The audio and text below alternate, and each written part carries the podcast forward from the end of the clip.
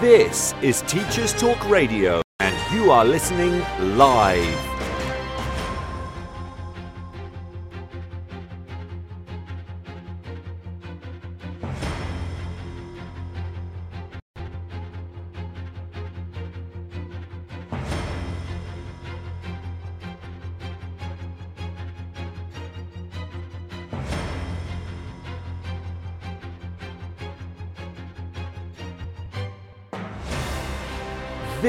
Is Teachers Talk Radio, and you are listening live. Tune in live at ttradio.org or to join in the conversation, download the Podbean app and search Teachers Talk Radio. Follow the hashtag TTRadio. Tune in, talk it out with Teachers Talk Radio. So I'm Sabrina. I'm joining you today. This is my first show, so sorry about the hiccup there. Um, so basically, today we're going to be talking about subject specialisms and all of the things we do to become a specialist in that subject we love. You know, for me, it was English. I went through. I did English. I did retrain. Did a bit. Did a bit IT, but predominantly my subject specialism, and I am a subject specialist in English. So a little bit about me. My background is in FE predominantly. I've worked with 14 to 16 year olds. I've worked with adults. I've worked with 16 to 18 year olds. So really love to cover a broad range in the education sector. And um, as I mentioned before, covered a lot in English, but I've also taught other things. Um, and one thing that really interested me as I went through was the fact that although I came in as an English expert, uh, kind of. Um, I was asked to do loads of work across the college, and I was doing a bit of this and a bit of that. Um, and I just wondered, you know, how important really is it to be a subject specialist for your students, for your organization, and for yourself?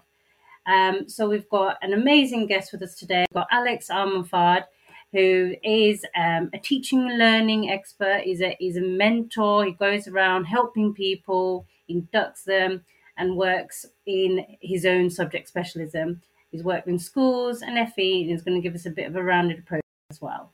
So, Alex is going to just introduce himself. Hi there. Um, thanks for having me. Um, this is a new experience.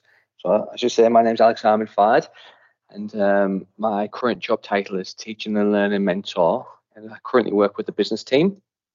I work in a large FE college, um, which has got almost every subject sector area in FE that you can think of. Um, and moving forward in the next academic year, I am the teaching and learning mentor for the business department, the business team. And what that means is I'll, I'll lecture in uh, business all the way from level one to, to HE. Um, and then I also support and sort of foster a collaborative approach amongst the business team to share good practice, to onboard new staff, um, because actually I'm just thinking that when we're onboarding new staff, it's a slightly different approach in FE than it is in, um, say, in a secondary. So there are some sim- similarities, but you did touch upon there. Um, obviously, working there are, there are some differences in the onboarding of, of staff. I suppose that plays into where we're talking about where subject specialism comes into play within within the sector. Um, but yeah, in a nutshell, I lecture and I support other staff. Thanks. I'm sure it's a bit more than that, but yeah, you're being a bit modest, I think. Um, so first off, um, you're in the business area. You're supporting the business team. Is your specialism business? So yeah, so by chance it is. Um, and when I say by chance, I've worked in this organisation for oh, approaching ten years now, actually. Um, so prior to coming to the station, I worked in lots of secondary schools. I had a permanent job in a secondary school, but I did a lot of supply and then I left the, secondary school setting and joined FE. And when I came to FE, I came as a, I was fully qualified. I'd worked in secondary schools and actually joined the business team. This was almost 10 years ago, um, but I soon realised um, to school that there was kind of elements of business and ICT. Um, but over time, while I've worked here, that's kind of evolved into different areas across the college, I've worked in different areas. Um, but yeah, my subject specialism originally was business with a little bit of IT, and then I migrated over. Uh, there some internal movements within the organisation. Um, I migrated over to computing. Again, that was probably in line with um, the government changes, although the college did still um, offer IT uh, as a separate um, course. So I moved over to computing, um, taught maths, um, and then it, it, kind of comes full cycle. Um, moved back over to to business. So yeah, so now we're the, the bread and butter. I'll say really is vocational business. Um, traditionally, we've had level two, level three. Um, so for any one that doesn't levels within, you know, they might not work in FE. Level two is effectively GCSE level. Level three is effectively A level. Uh, but this upcoming academic year, we've also introduced level one. So that's kind of skills for business. We've got level two, level three. Um, last year, we had, we're one of the first organisations in the country to offer T level business, which is the government's flagship programme, um, focused far more on um, work placements. Um, so there's a lot more work placement involvement compared to a, a standard level three. Um, and then we also have a HE centre. So basically, what we've got now, we've, we've got we've got pathways. We could have a we could have a learner kind of come on with no qualifications whatsoever. We've got a pathway, and we can support that learner's journey from level one all the way to uh, a degree level. Um, so we've got that in business. Um, I'm not trying. To, I'm not no way trying to promote the college here. You know, it sounds no, like you are. no, no way trying to promote the college here, but we're looking at you know we're, we're talking the subject we're talking about subject specialisms here, mm. and so the idea, the concept that you know you can take a learner from level one all the way through to HE. You know, you need the right staff and you need you need the right subject specialism, subject knowledge to be able to do that. So, thinking about, say, the staff currently you working alongside and onboarding, etc., are they all qualified to a certain level, a presumed degree level in business or something relevant? Yeah, absolutely. So,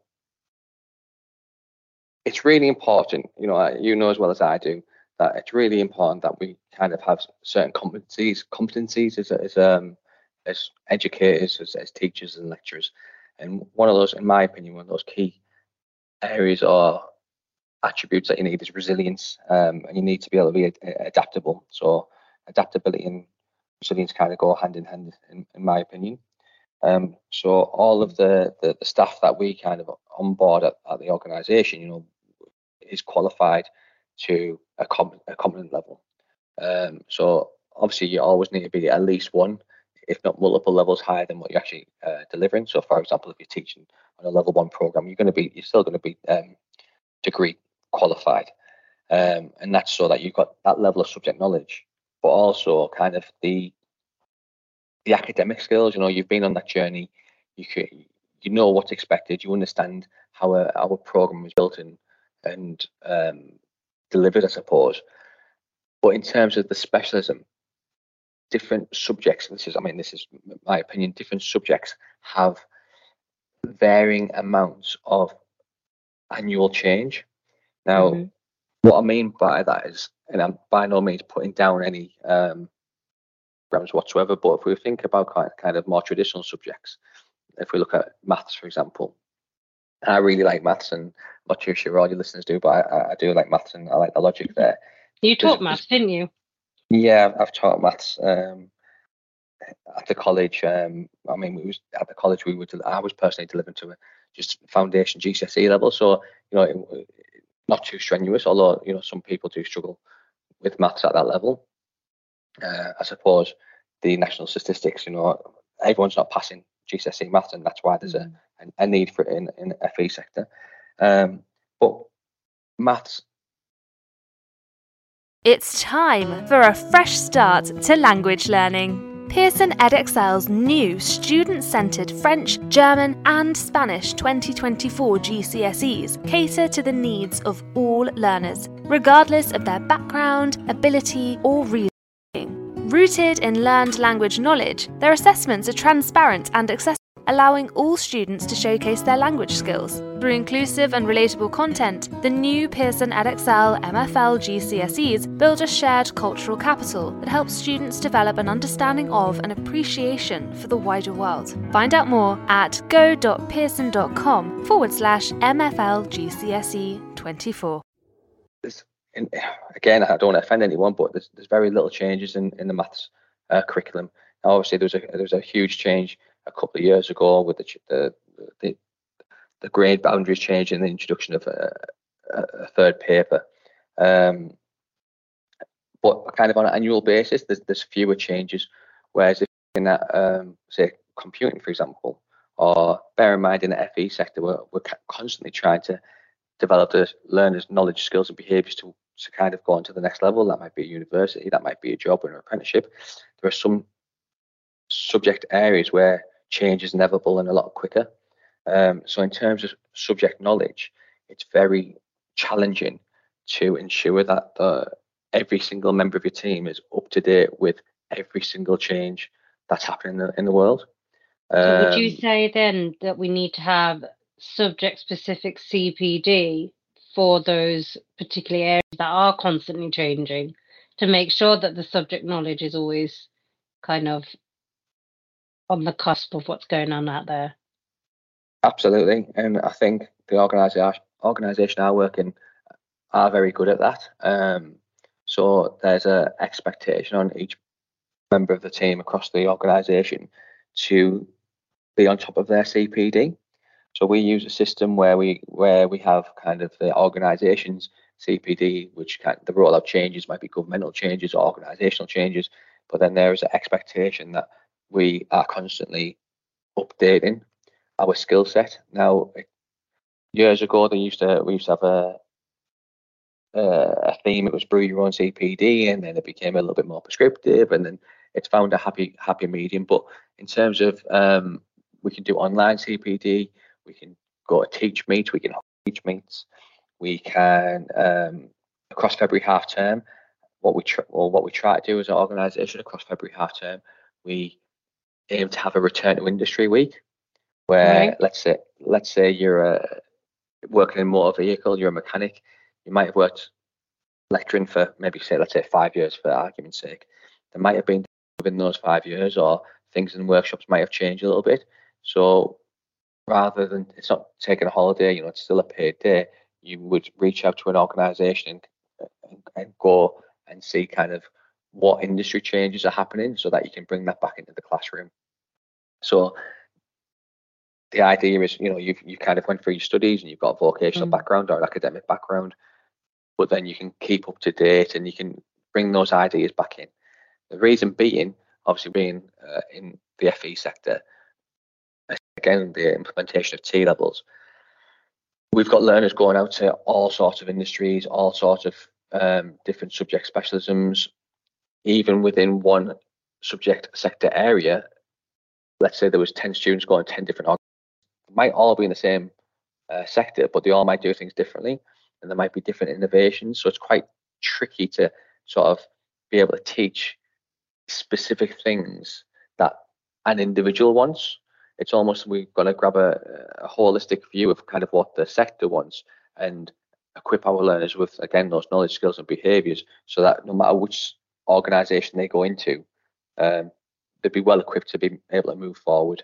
You know, I'm sure some organisations out there would like us to be almost a, a, a, a one year or a two year induction for their organisation, but obviously we're mm-hmm. bound by we're bound by um, exam boards, we're bound by you know sort of the bigger picture. So we have to work we have to work as an organisation, as the employees in this organisation. We have to work as closely as we can with local employers and find out what the local employer needs are.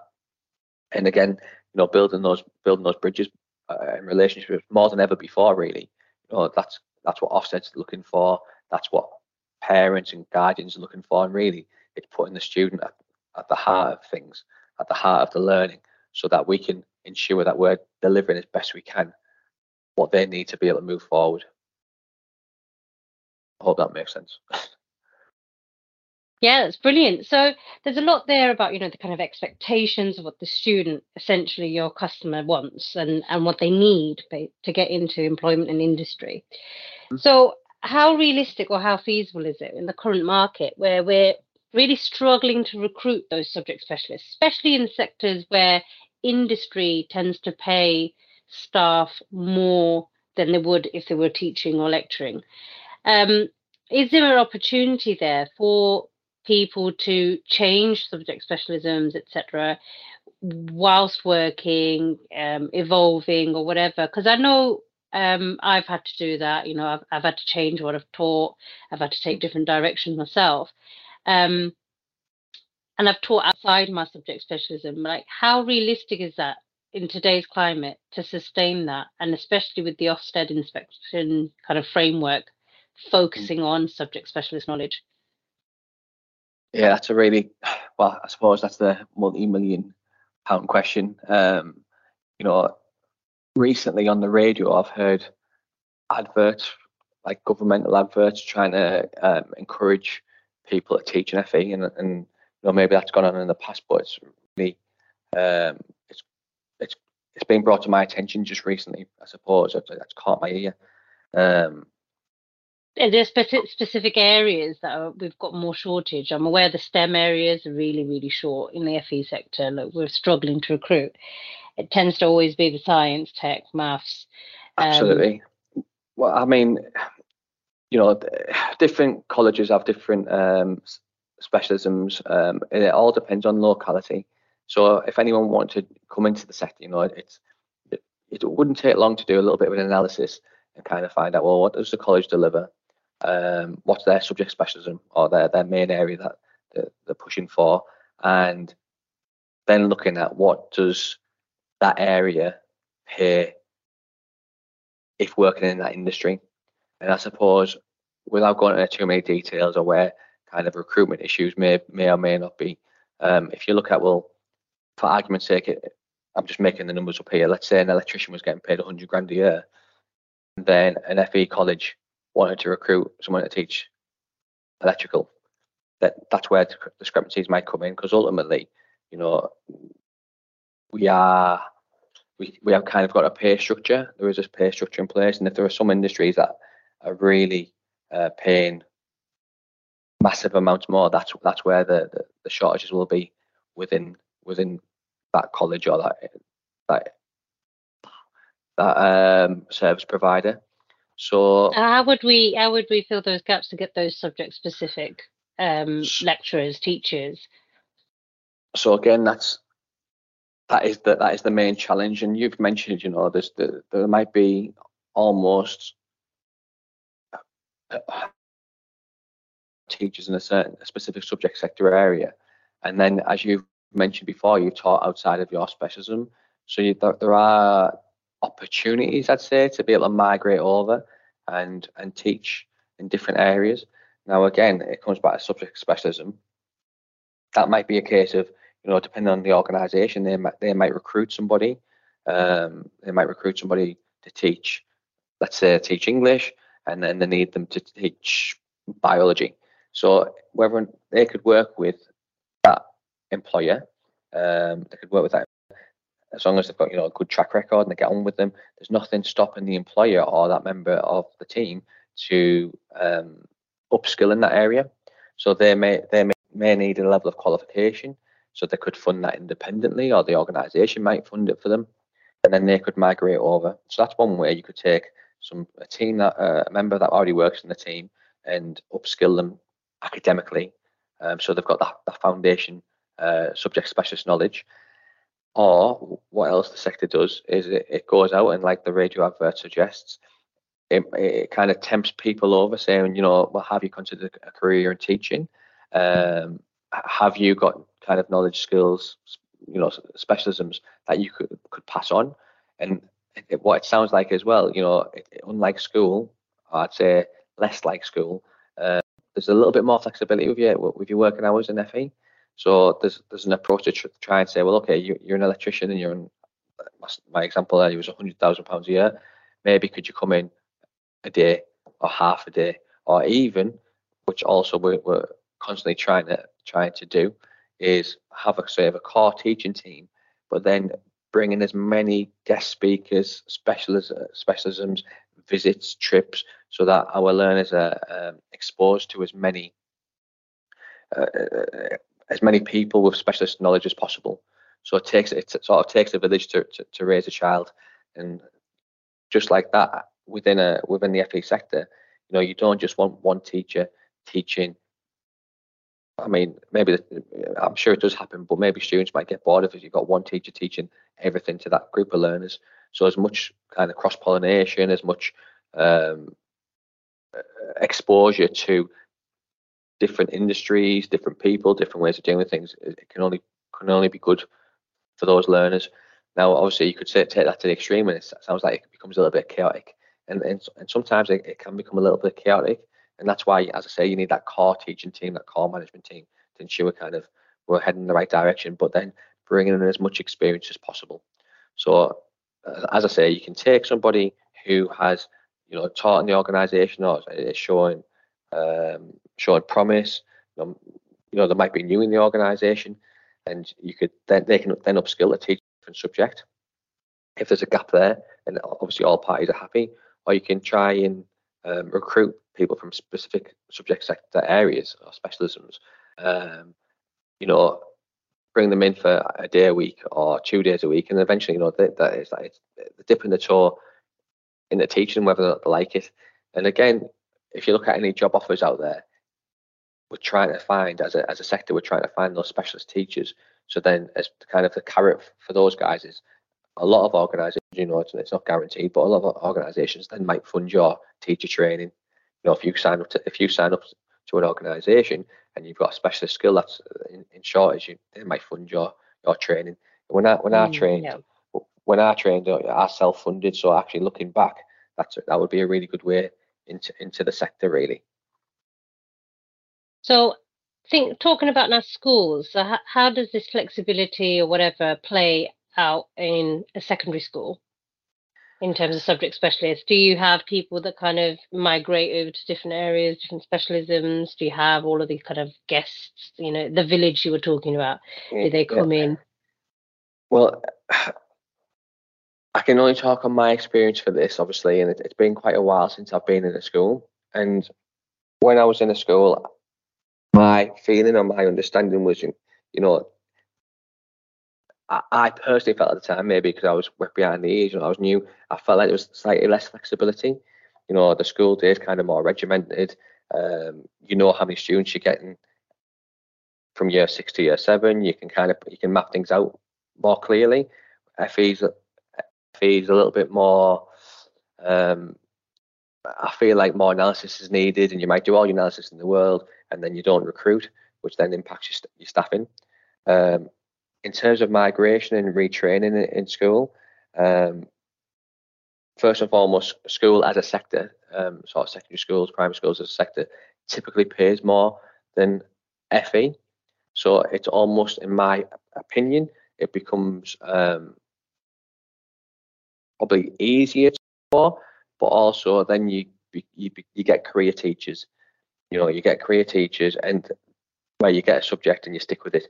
Now I'm sure. I was going to say that, yeah. So uh, you tend to get the longer term, the people in for the long haul in them kind Absolutely. of places. Yeah. Absolutely. Now I'm sure if anyone listening, you know, they might be they might be thinking these these guys don't know what they're talking about. You can't you can move you can you, you can you can move around, and I'm not since I've worked in in secondary schools, and you know they might have went in as a PE teacher, and now they're teaching science. You know they might have migrated to biology, and there's there's links there. So again, it's it's it's about personality. It's about getting the right fit for the the right time and in the, the right place, right place, right time, right fit.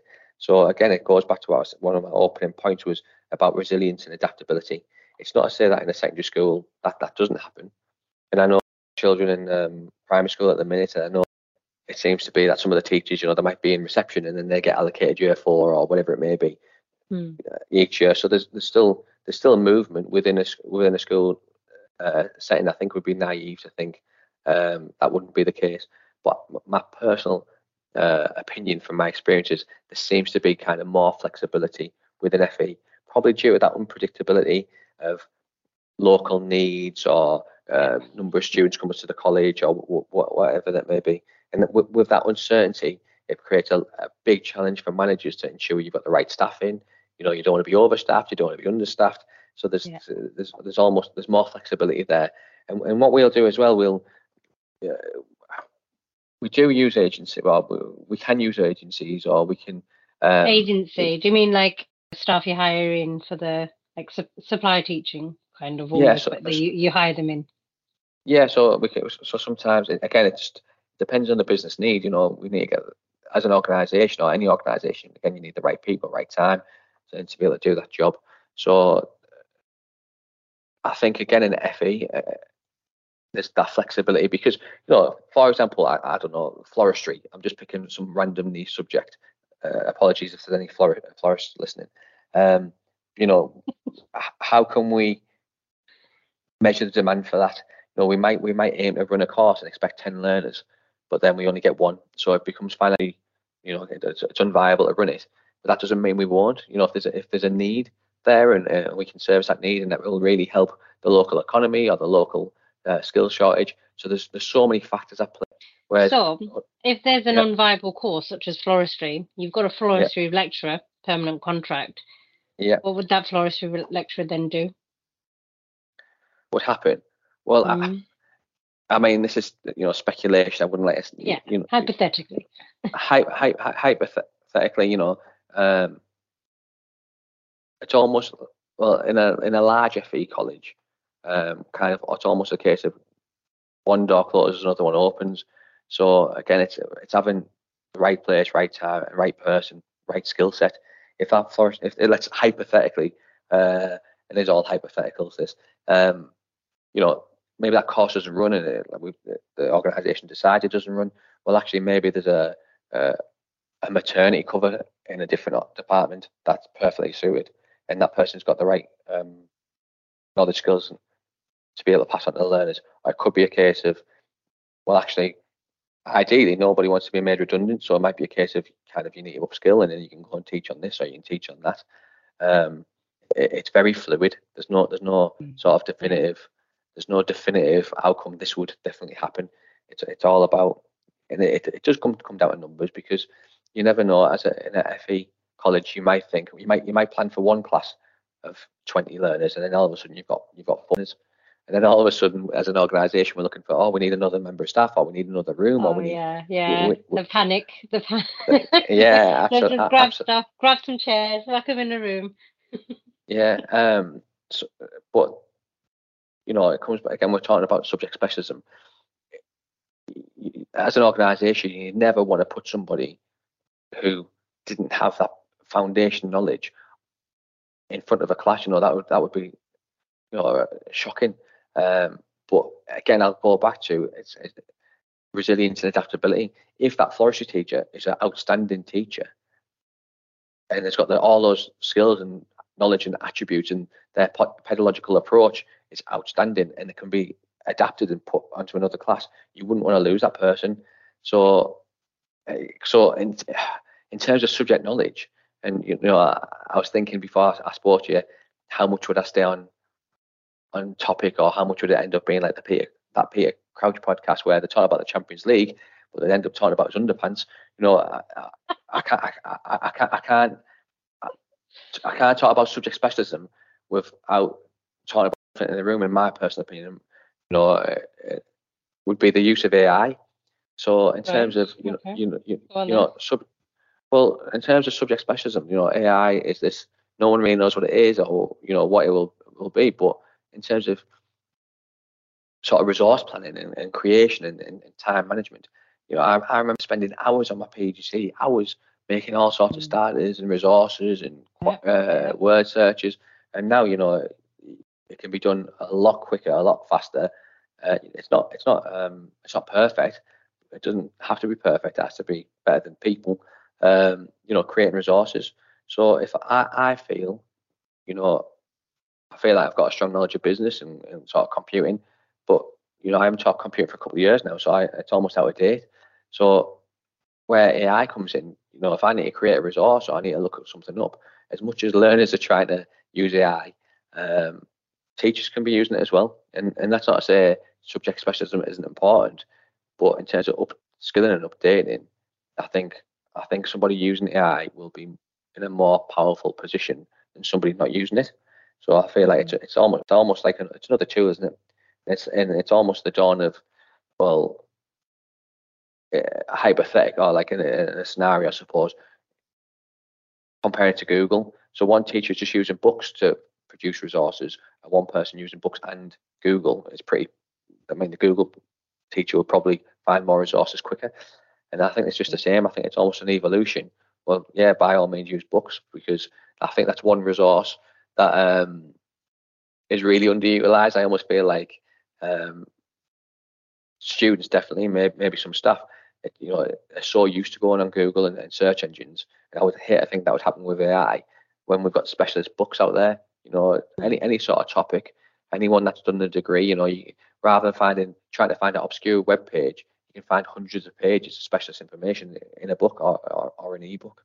Um, but and that's where you get your subject knowledge from. It's not. It's it's almost. I, I don't want to go too deep or too crazy with AI, but I've spoke to my colleagues about this and posed the question. I said, well, actually, well, how do we even how do we even um, evidence knowledge? So is it coursework based? Is it exam based? You know, think about any sort of organization um, a doctor, for example, you know, mm-hmm. could could could you go on AI, can you go on AI and ask can you ask it a question? I've seen you know uh, lawyers that they can go through and read, try and find ex- exceptions to the rule, whereas AI can do that a lot quicker. So it's kind of well, what is knowledge? Is it? I, I believe like obviously in the role in the real world you need to be competent, and competence but competence comes with time. So you, you could have all the subject knowledge in the world and you could be you know you could pass all the exams or pass all the coursework but if you haven't mm. got sort of that combination of being able to teach and be able to it and, and use sort of a multifaceted approach then you're going to struggle in the classroom you're going to struggle with learners if you can't deal with behavior that's not appropriate for learning you know that might be low level disruption that could be high level disruption it could just be because somebody um, especially in FE, you know um, there could be a carer. You know, they might have they might have things going on uh, outside outside the classroom. So subject knowledge is, is, is really important, but it's it's it's one piece of the jigsaw puzzle to, as to what makes a good a good teacher. Brilliant, and and I and I have to echo that actually. I, de- I definitely think you know, um, you can't have one without the other in teaching, and and definitely when I was um supporting with teaching and learning, that's what I found. Some people came in with tons, bags and bags of subject knowledge, um, and then you put them in a classroom and they literally did not know what to do. Even though they have, might have had a teaching qualification, whatever, it's it's totally different when you come on board and you're, and you're contracted to teach these kids and you're fully responsible for their program of study or whatever it is. Um, so th- that's kind of like what I want to move on to now because we've talked about you know we've we, have we have talked about the operational aspects recruiting subject specialists how that kind of fares the the kind of employer and the employee as a subject specialist.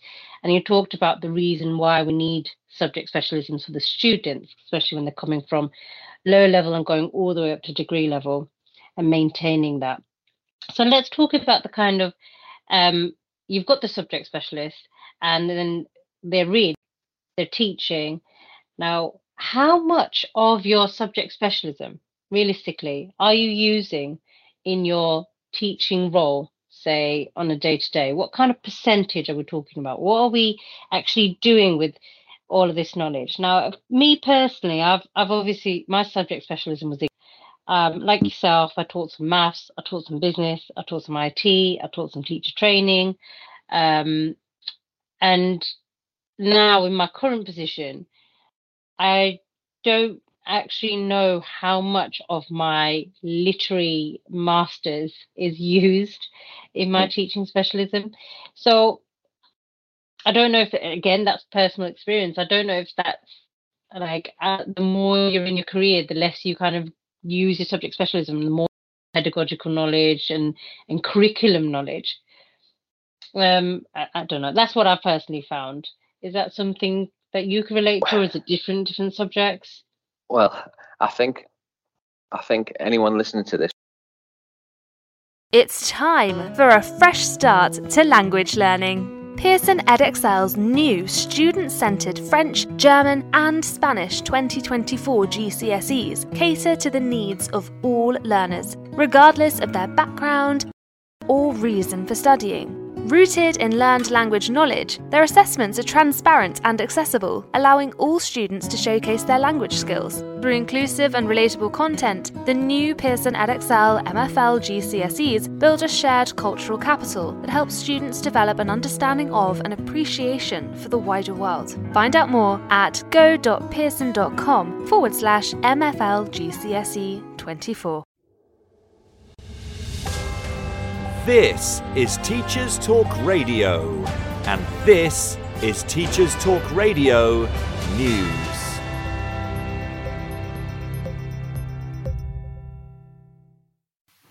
The Evening Standard reports that the education expert who oversaw a 90% fall in school exclusions in Glasgow has been tasked with driving down exclusions in London.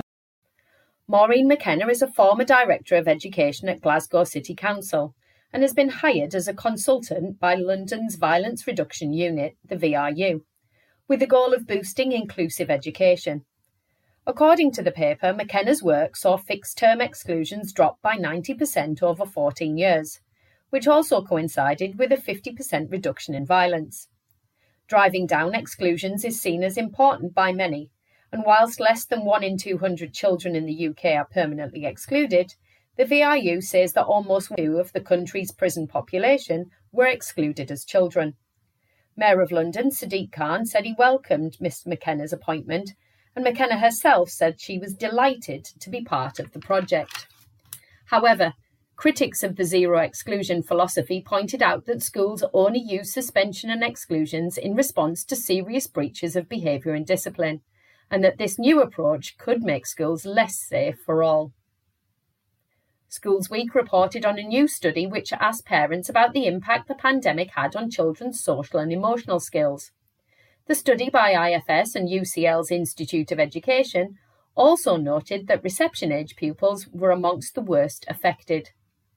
The experts concluded that there was no evidence that youngsters from disadvantaged families fared worse than their non disadvantaged peers.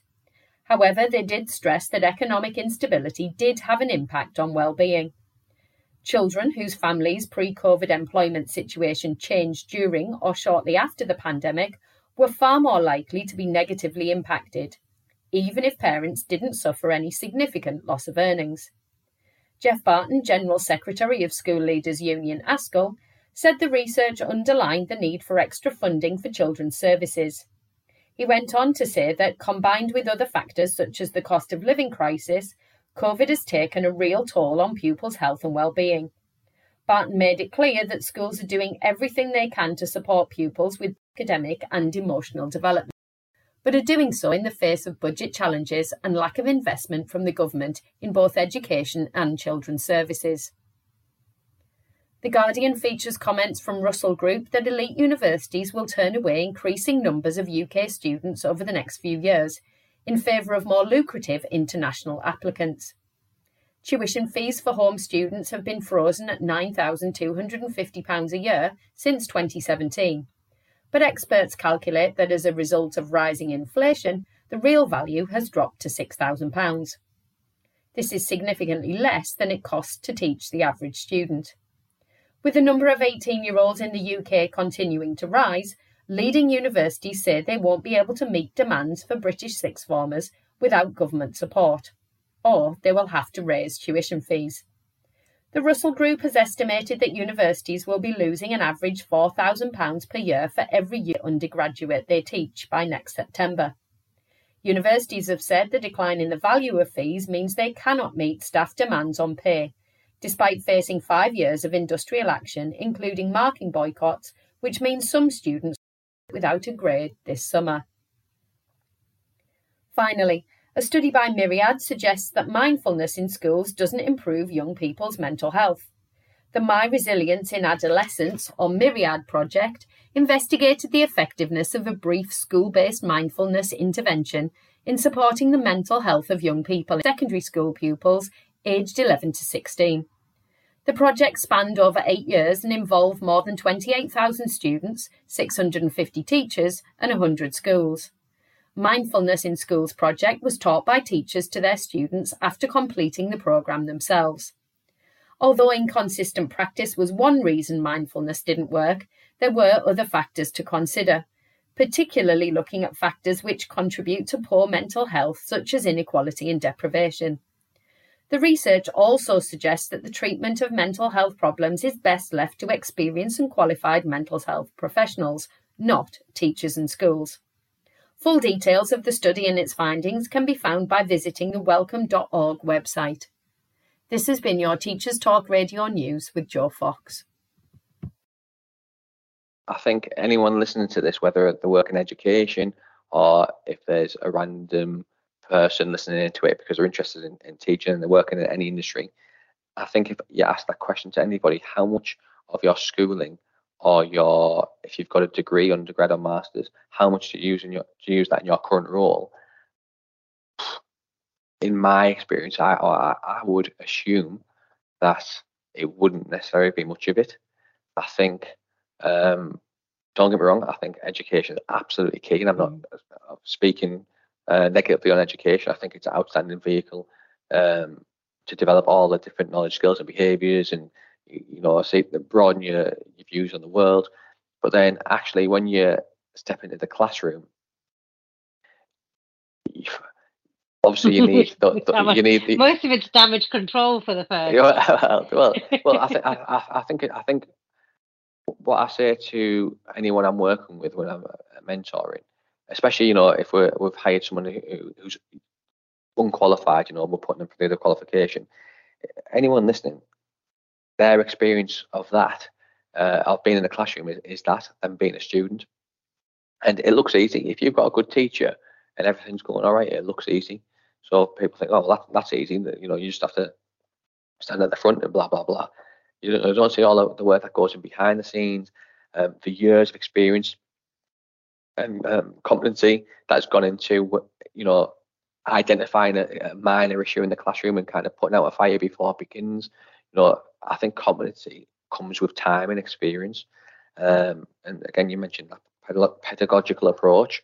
So, in terms of the subject specialism, yes, of course, it gives you a strong foundation knowledge, but de- depending on what what subject you are delivering, especially, um, you kind of have to update. You have to learn new things. You know, I did a, my undergrad um, was a, in business management. Then when I did my uh, postgrads in teaching, um, one of the criteria that for the course was we had to evidence our subject knowledge. How yeah. how how do we evidence our subject knowledge? It was almost a case, you know, this is the qualification I've got. Um, so one of the one of the elements we had to do was kind of put a portfolio together of things that we know which is well look well at the time it felt a bit bizarre but you know even now it's like well how, how do you evidence how do you evidence that knowledge? It was you could just go on an ebook or go on a website and print oh well I know this I know that I know yeah, and it, yeah, you know sort of what use is that? The certificate wasn't uh, enough. The well, yeah, yeah. wasn't enough. yeah, yeah but, but, but again though people people get you know I I got a degree um, in business but then when I first taught uh, BTEC business. You know, I'm talking almost 15 years ago. So a BTEC business being at level two. Some of the things on that spec, I thought I've never even heard of this before. Like, you know, what is this? It's like, don't get me wrong, it wasn't high level stuff, but I just thought I haven't heard that term before. I haven't heard it delivered in that way. So all of a sudden, when you're going into the classroom, in my in my in my opinion, I'm learning every day. You know, we look at the specs, and you know, we are bound, bound by the specs, but that doesn't mean our teaching has to be we don't just teach the spec- specification, but we kind of have to make sure we're meeting what's in what, what's in there. Mm. So an example of that would be, you know, if you're teaching an older an older spec where in IT or digital, for example, it might talk about um, where you can save your where you can save your data. So again, this is uh, just an example. It might talk about the cloud. It might talk about hard drives or flash drives. It might then talk about floppy disks. So mm. hypothetically, it might have been when that when that spec came out, maybe floppy were a genuine way where you could save things. I mean, you still you still can. And this, I don't want any IT buffins out there saying yeah, yeah. Well, no, but I mean, I'm sure I, have allegedly some of the military codes are saved on floppy disks. But oh, um, right, okay. but but it's almost so then you just have to adapt your teaching. So maybe you start teaching that one year where it's kind of cutting edge almost, and then in the future you say, well, actually, you know, now you ask a student, well, do you use a, flash drive, a USB flash drive? It's like, well, no, not really. We just save it on my phone. It goes to the cloud. So you just have to pivot your subject knowledge, or your, but it's not your subject knowledge. You have to pivot your experience in. Well, this is how it was. So to, to move forward, you should still have a good grounding. You should know this information. Yeah. You know, it almost becomes a bit of a, of a history lesson. But I think again, you know, this the, this conversations about subject knowledge. Again, it comes with experience. It, you have to you have to adapt. You have well, to. I would, would Sorry? think like when you're saying things like adapt and you're saying you know your mindset shifts. Like I have to agree with you totally there because when you know you are a subject specialist teacher in English, right, which was my background, you look out for the English in the world. You look out for the text. You look out for the this. You look at. When I was doing maths, I was looking out for the maths in the world because um, you, you, your shift, uh, mindset shift and you become a kind of um, absorbing, consuming that subject specialism wherever you are, and all of a sudden you've forgotten all about English. You can't remember yeah. what what uh, you know compound complex sentences anymore because you've gone into a, a, maths kind of mindset. And then again, when I did the business, it was I was obsessed. I was looking at marketing strategies. I was looking at and and all of a sudden, and and because you know you have to teach it, it's almost like you need to keep absorbing what you can around you uh, uh, about that. Um, and I think it's a very kind of a, a, natural thing that you know teachers and lecturers do, and they don't realize they do it um, and they take for granted almost. But I definitely noticed the difference. If I had to go back into a maths classroom now after not teaching it for however long it's been, I wouldn't have a clue. But if I was in that maths classroom for say two months, I would talk as if I'd been doing it forever. Yeah, exactly, exactly. And again, adaptability. Just like you've said, I remember being, I was quite good at maths at, at school, and I was kind of top sets, and um, mm. So when you're in top sets, you were kind of doing a little bit more advanced maths and maybe that use a calculator. And when I stepped back into the classroom to teach foundation GCSE uh, maths, we were, how much did you we were, remember? Well, exactly. So, for example, long, long, long, long division in the bus stop method. It was like, mm. oh, okay oh, I haven't done this since I haven't done this for such a long time. The method the same? Oh my god, yeah. I'm I'm surprised because you know the way we did long multiplication, it's taught totally different to my kids. Yeah.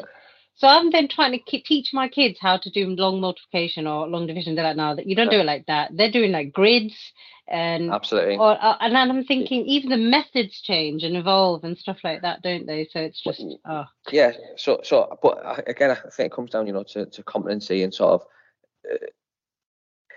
Has a, has an individual got the, the, the competency and the ability to, to function at a certain level and then almost keep that hunger for knowledge? Are they willing to reset? Are they willing to to, to learn or relearn and relearn?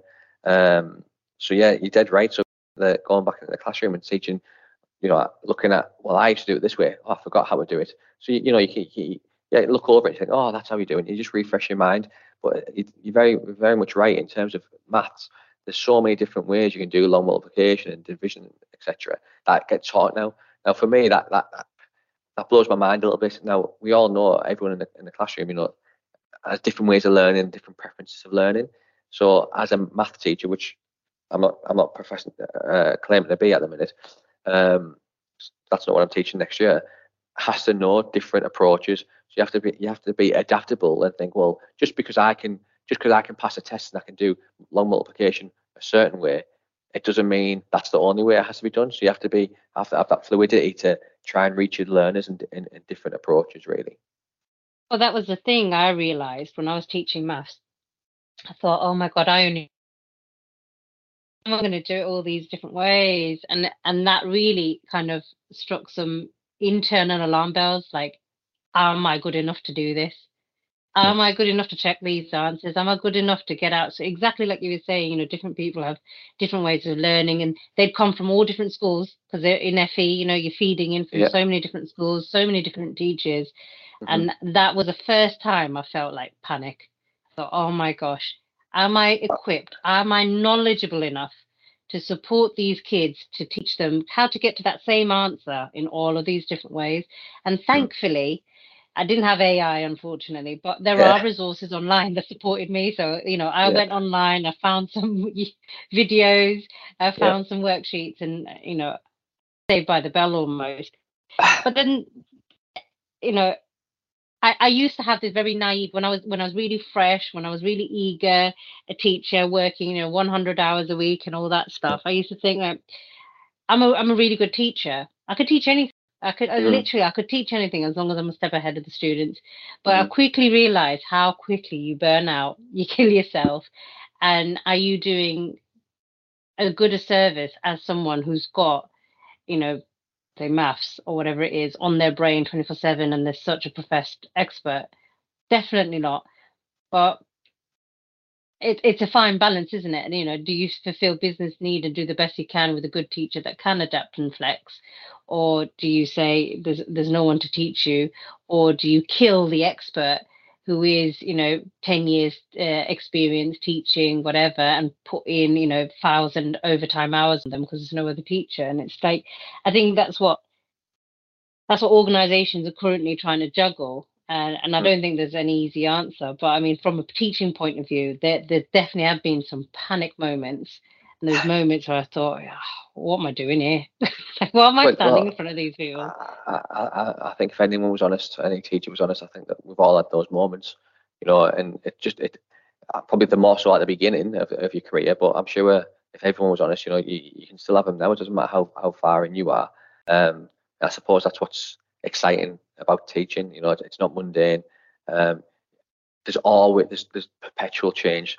There's a, nothing ever stays the same. Your students might change, the, the spec might change, the organisation might change your policy.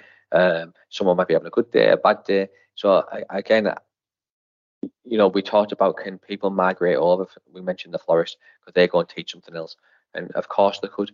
But again, what you don't want to do is dilute, in my personal opinion, you don't want to dilute people too much. You know, you don't want you don't want people to become a jack of all trades. So that's where the, the specialism needs to come in. Because in my experience, the last thing that you'd want to do is think, well, okay, we don't necessarily have periods like period one, period two now uh, in FE, but you don't want to think, oh well, in the morning I'm teaching business level one, and then on the afternoon I'm teaching uh, geography level three, and then on Tuesday morning I'm teaching. You know, as it, that does happen though, and I know it does happen in FE that yeah. you're teaching like multiple different, sometimes, but essentially very different subjects. Well, eh, well yeah, absolutely. And again, the the, the, the specifications and the, the, how many different specifications we run or different subject sector areas. You might be teaching computing, for example. Now, again, if you're in computing in school, you've got a specification. You might have maybe two two different exam boards, maybe.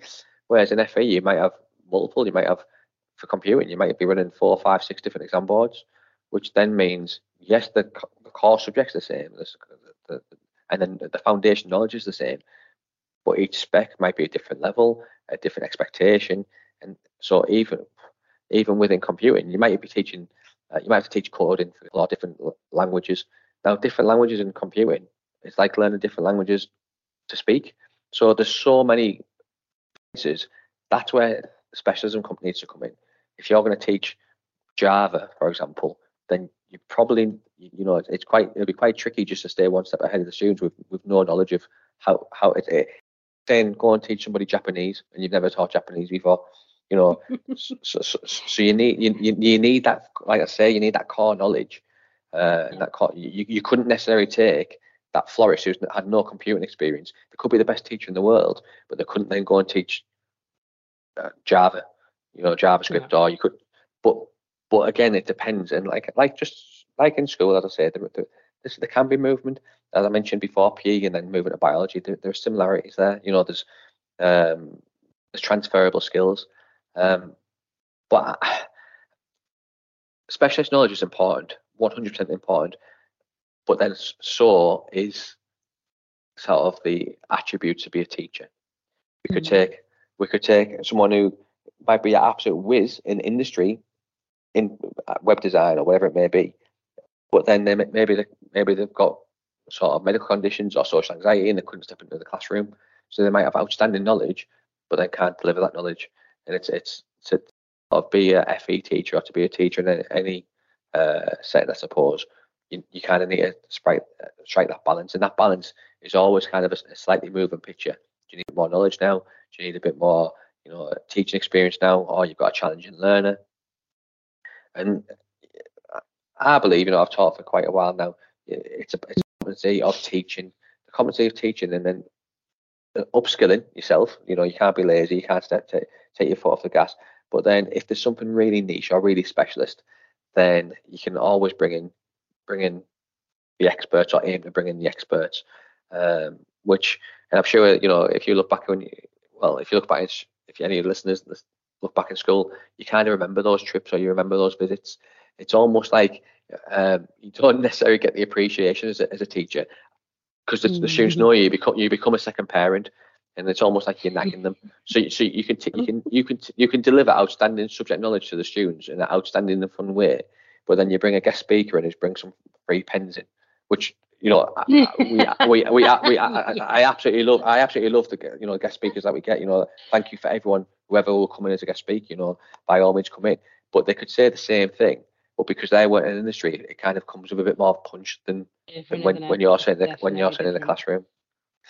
Um, but right. yeah, so yeah, yeah, you definitely, definitely think subject specialist knowledge definitely needed, used, but in different ways in teaching. Is that right? Am I am I summing this up right? But you yeah. need to have the teaching competencies, skills, and attributes to being able to get through that subject knowledge to your learners.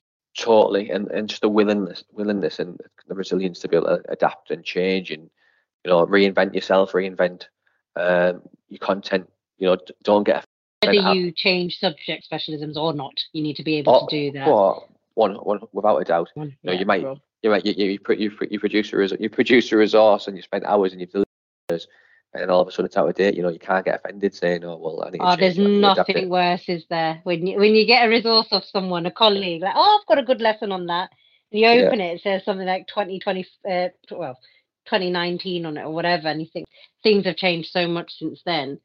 Um, totally. And yeah, I, I, definitely, I definitely think you know you've touched on some really good points there, Alex, um, and really kind of broad approach into understanding your point of view. I think. Right, thank you very much, Alex. Um, I really appreciate everything you've kind of covered there. Um, really interesting to hear about the kind of scope of subject specialism, you know, the, the introduction of AI coming in. Um, we've looked at how employers might face difficulties in getting subject specialists, but also on the plus side, how flexible it can be in FE, where you might enter with some subject specialism and then change and adapt to suit business needs and maybe find yourself a career in something you didn't think you'd enjoy but end up loving. Um, so subject specialism is important, but it's not, you know, concrete. It is fluid, from what I gather, um, and it's nice to hear so many different issues. Um, we'll be we'll be fine, kind of discussing this forever, I think, and I think it's not something that's got an easy fix or an easy answer anywhere. So we're really interested to see um, what you guys think. If you want to uh, message me on Twitter and, and tell me about any kind of changes you've done or any changes you've had in career, positive, negative, with your subject specialisms, that'd be really good to know. Um, so I hope you've enjoyed my first show, everyone, and um, catch you again in a couple of weeks on the morning break um, with our next guest. Thanks. Bye.